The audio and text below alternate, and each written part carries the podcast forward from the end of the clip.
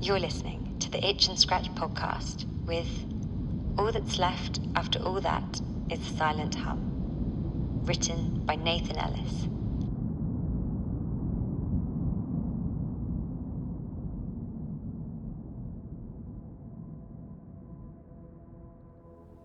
My dad died in the spring. We weren't exactly close, which isn't a lie. I'm not just saying it because he's dead. You know how people say that? We weren't close, when actually they just mean that they hated their parents?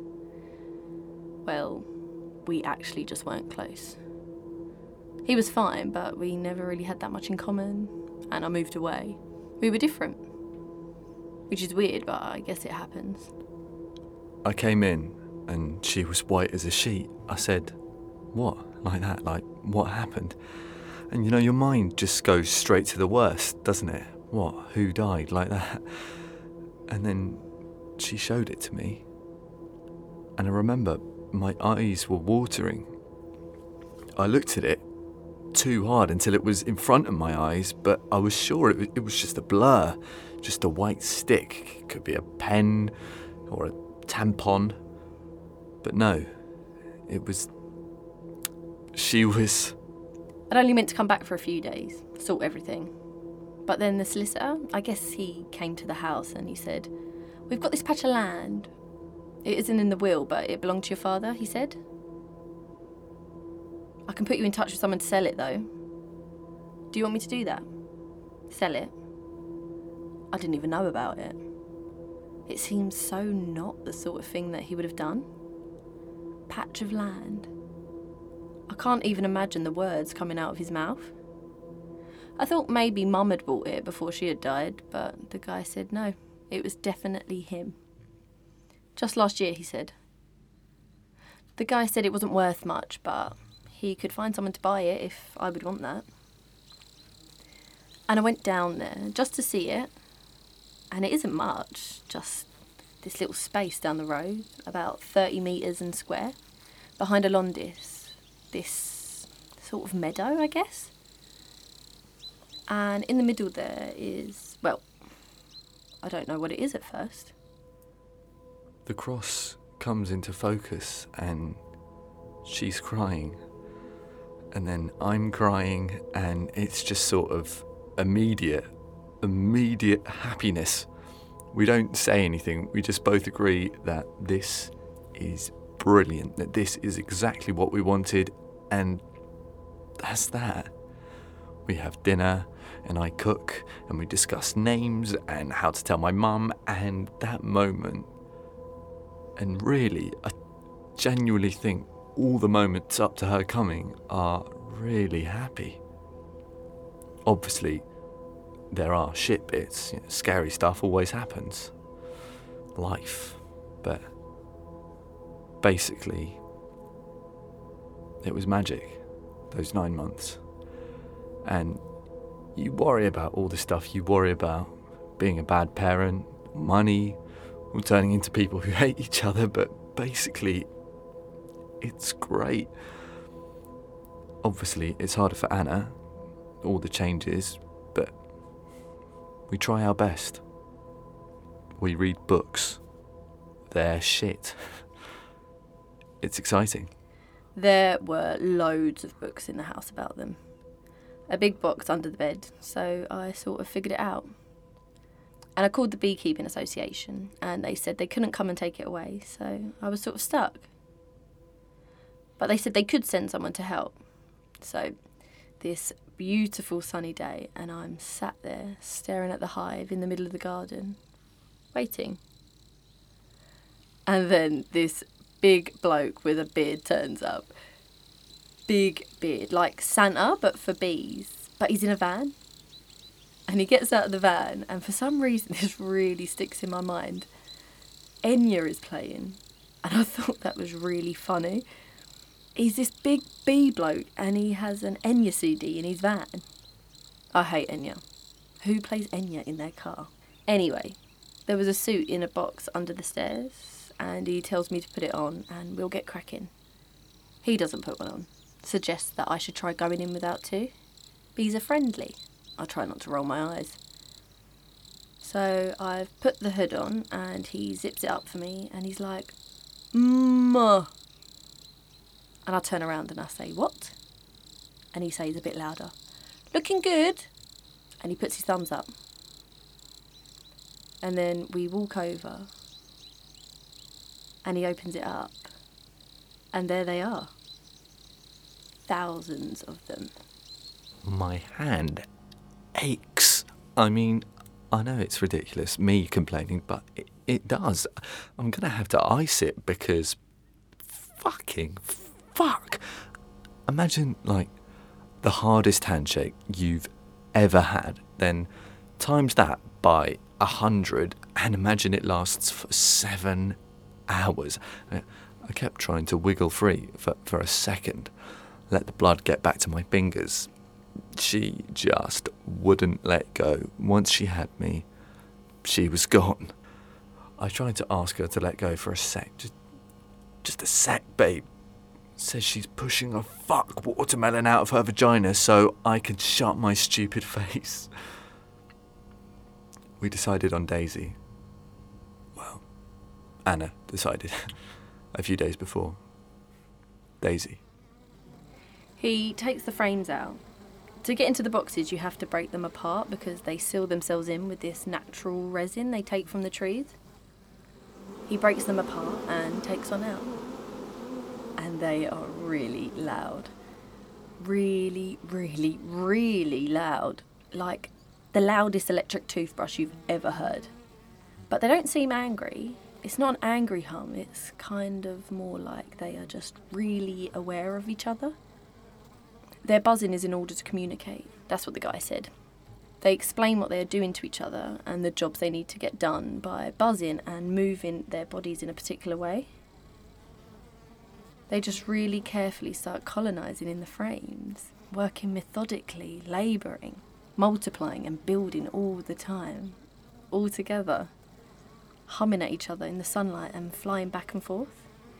20,000 of them queen and drones and workers all in their special place. Ordered so carefully. And me watching. It's beautiful. And I try and follow their flight path. It goes out of the crack at the bottom of the hive and over the fence on the right, into the field, and then they go in different directions. Searching out plants to pollinate, searching for sugar, then returning. It's, well, it's pretty something.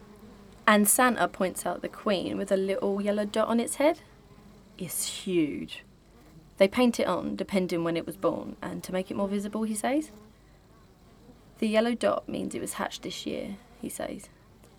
That dot was painted on at the beginning of the spring.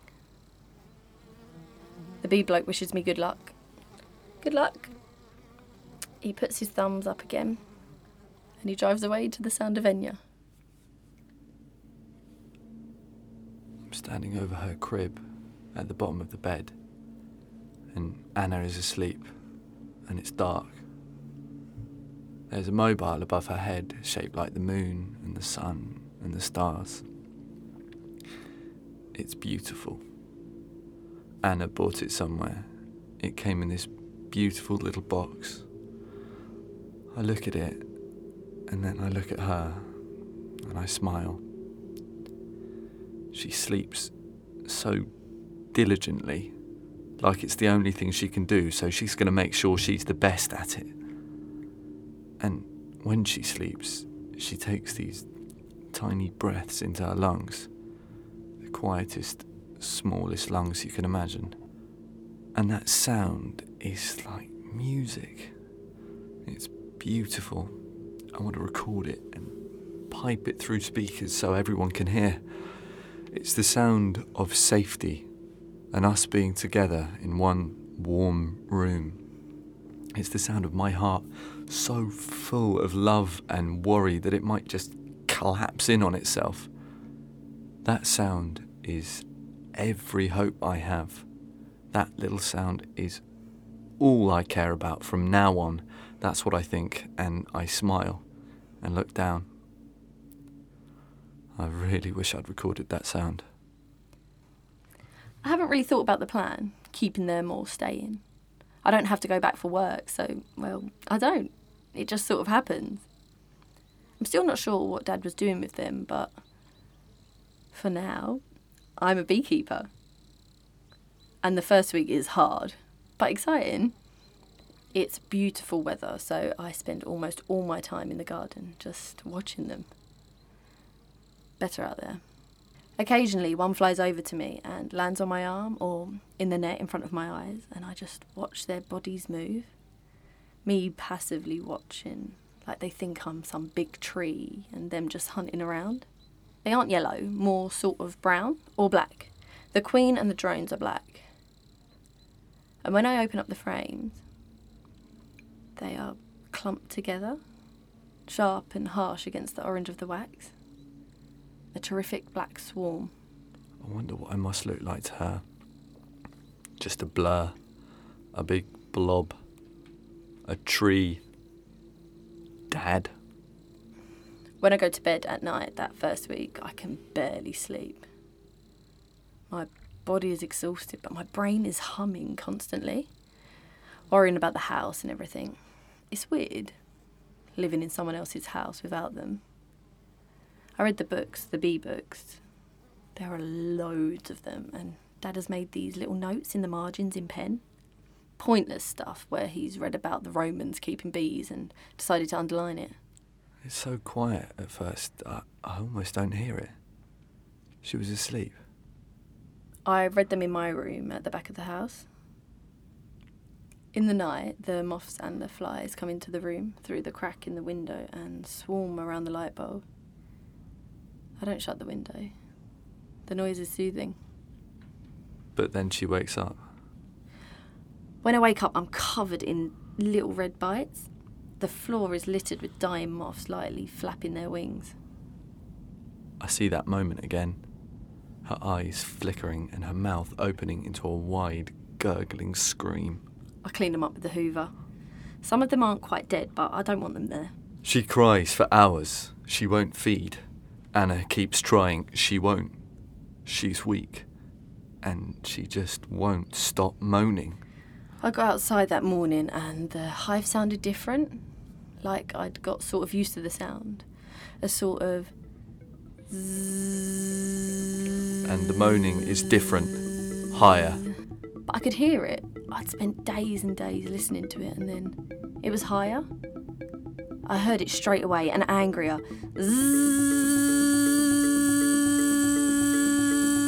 And we suddenly feel her head, and she has a fever, and her feet are freezing cold.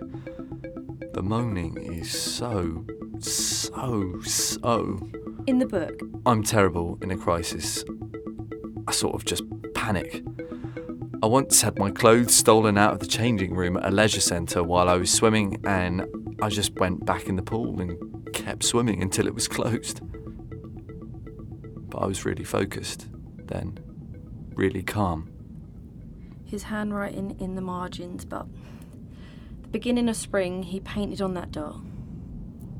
When we spotted it, like underneath, inside it, I was tearing up the floorboards and smacking on the walls, but on the outside, I knew I had to stay calm for Anna. I just Googled and then we got in the car. In the book. No warning, nothing. Nothing about it. It was an old book. We drove her straight in. It was all over her skin. I don't know how we didn't see it. It was everywhere. There's a dead bee on the path leading up to the hive, which isn't unusual, I guess. And when the doctor was examining her, I held Anna's hand and I said it so calmly. She'll be fine. She'll be fine, like that. I kneel down and I pick it up between my fingers carefully. I look at it and its tiny wings are bent out of shape.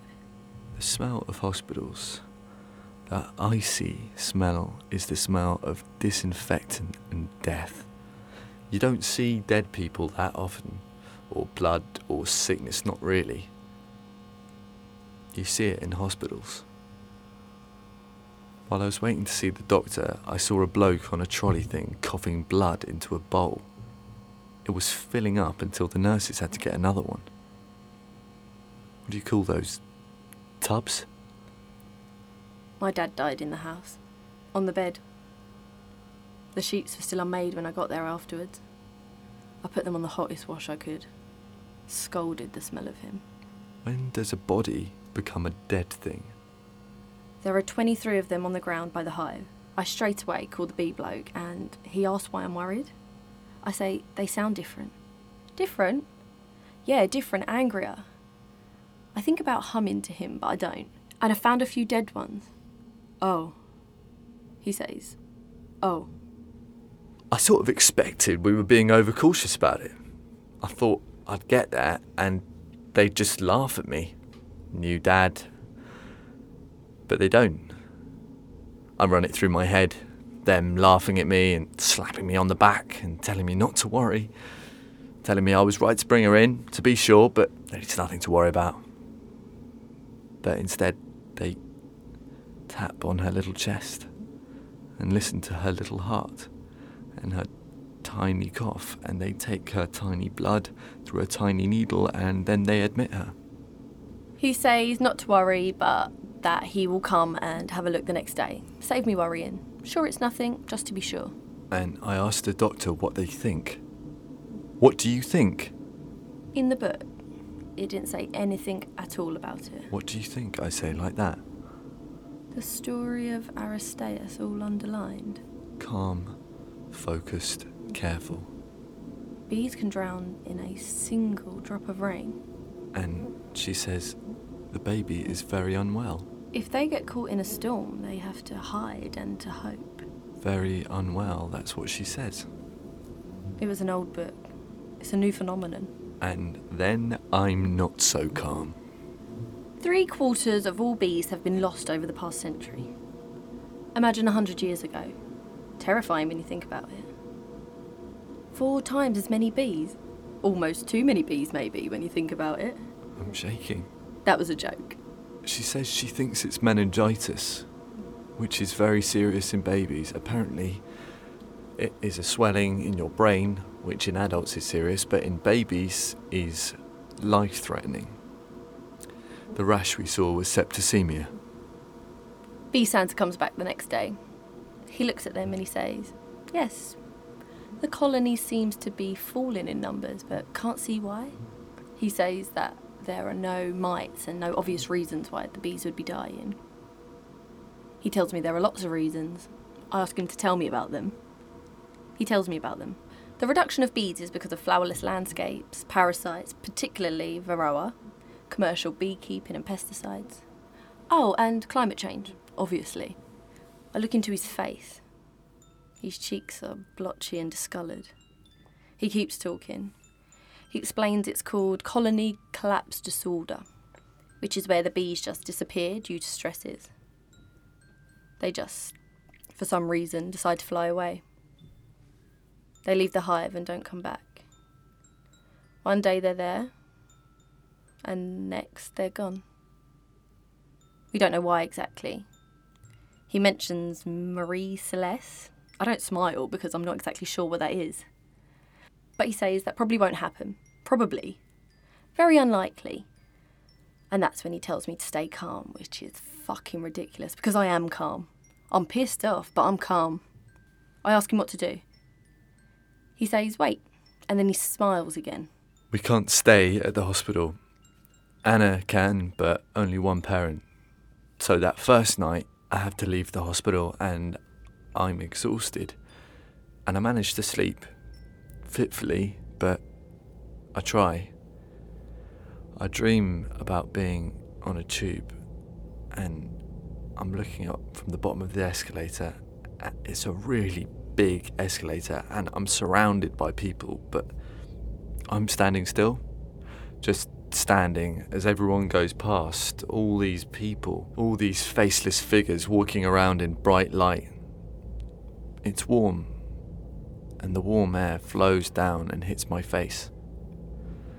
And I see a tiny little pink sock on the ground at the bottom of the escalator, and I hear this screaming. This baby crying at the top of the escalator. And the escalator is only going down, and people keep stepping off it over the sock.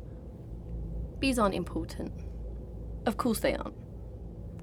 But bees pollinate flowers, and flowers produce fruit and vegetables and everything that we eat. If the bees go extinct, half our food won't get produced. Half. In southern China, they have stopped planting apples because the bees are all gone. So it's not just bees, it's everything. Everyone. Crops failing, billions more people dying. And then I realise I can't move. I'm shouting at everyone around me. Why aren't you helping? Can't you hear the baby screaming? Can't you hear the baby crying at the top of the escalator? Why aren't any of you fucking helping her? I can't sleep. I can't eat. It's so warm all the time. I walk into town. A man is walking down the street and he's holding flowers and it makes me feel sick right in my stomach. It's just bees. I know it sounds stupid, but I don't understand how everyone is walking around with flowers in their hands. I read about it. All the ways we can't help. All the ways we're failing. People dying of starvation alone in fresh white sheets. But I can't move. My feet won't move, and, and I'm shouting, and I'm shouting, and I'm shouting. The most important thing in the world, in my life, and she's screaming back at me, calling for me. I'm sure of it, but I'm stuck. I asked the solicitor about the beehive. He says Dad never mentioned it, but that he gave him a pot of honey when he signed the will to say thank you. The solicitor says he's not gotten round to trying it yet. That is still in his cupboard, unopened. In the hospital, the doctors crowd around her. They put needles in her arms, tubes up her nose, drugs pour through her blood and her heart, working methodically. Instruments beep and hum angrily, and I look down at her. So tiny, eyelids fluttering. Nothing outside this room matters. I spray pesticides on the bees. I mix water and sugar and feed it to them through a little tube. I buy bee friendly flowers and plant them, hundreds of them, a million, until my hands ache. I can't breathe. I sit outside in the dark with a wind up torch and I listen to the bees in my white hood. Nothing outside this room matters. I sit outside in the dark with a wind up torch and I listen to the bees in my white hood. I wait. And I can't do a thing.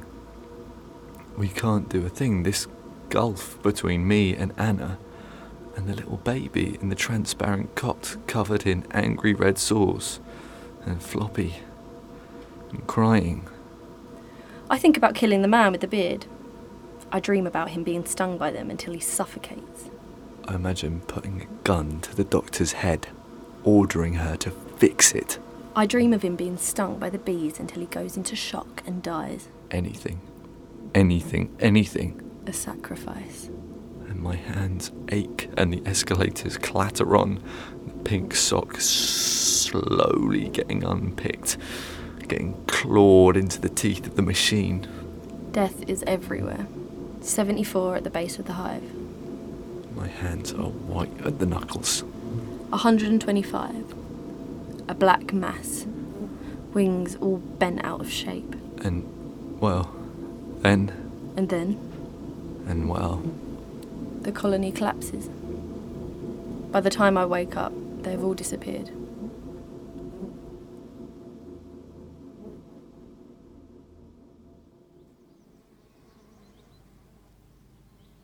her fever breaks by the next morning. The doctors tell us we can see her. Says she's been very lucky. That's how she says it. Very lucky. It's the hottest day of the year. The hive is empty. Too many stresses. They do tests and they say they can't confirm it, but cognitive functioning is normal. They just leave them. The little grubs left maturing in their cells will hatch and then die. Complete silence. There is slight hearing loss in the left ear, they say, but that's it. slight hearing loss. Well, we've got quite a lot of loud love, so we're not too worried. Anna says that. It sounds brilliant. I pack everything up into boxes in the house. I find a box of CDs. Uh, apparently, Dad liked Enya too. There are three of them. And I sell all of it. I asked the solicitor to arrange for everything to be sold. He asks what happened to the bees. I say they died. He says he's very sorry. I pack a bag that night and I leave. We take her home a few days later. Anna and I don't have the energy to try to find a way to blame anyone. We send a card thanking the doctors, flowers to a smiley nurse. They do amazing work. It's life saving. We send a donation to a charity helping meningitis awareness. We take her for further tests on her hearing. She never leaves our sight. I turn into an anxious monster. Our life returns. I go back to my life. Loss affects people strangely, I guess. But I just think maybe. Why didn't he warn me? The doctor was right. We are so lucky. Santa calls and he says it wasn't my fault. And I say, I know, and then I hang up. I get a nosebleed on the bus. She's perfect. And she's made it through so much. He must have known. On my own, no warning. Obviously, life's hard, but, you know, she's our inspiration, really. Such an irresponsible thing to do. The scariest thing in the world, the idea of your child in danger. But the dream. I don't have the dream hardly ever anymore. When the papers come through the post from the solicitor confirming everything, I sign for them. The postman knocks at the door. He has one of his headphones in. He asks me to sign. He's holding a package and he asks me to sign, and then I sign, and then he puts his thumbs up. Thank God, really.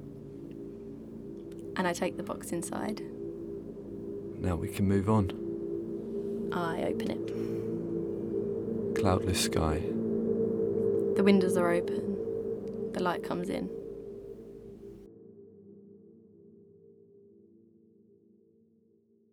You've been listening to All That's Left After All That is The Silent Hum.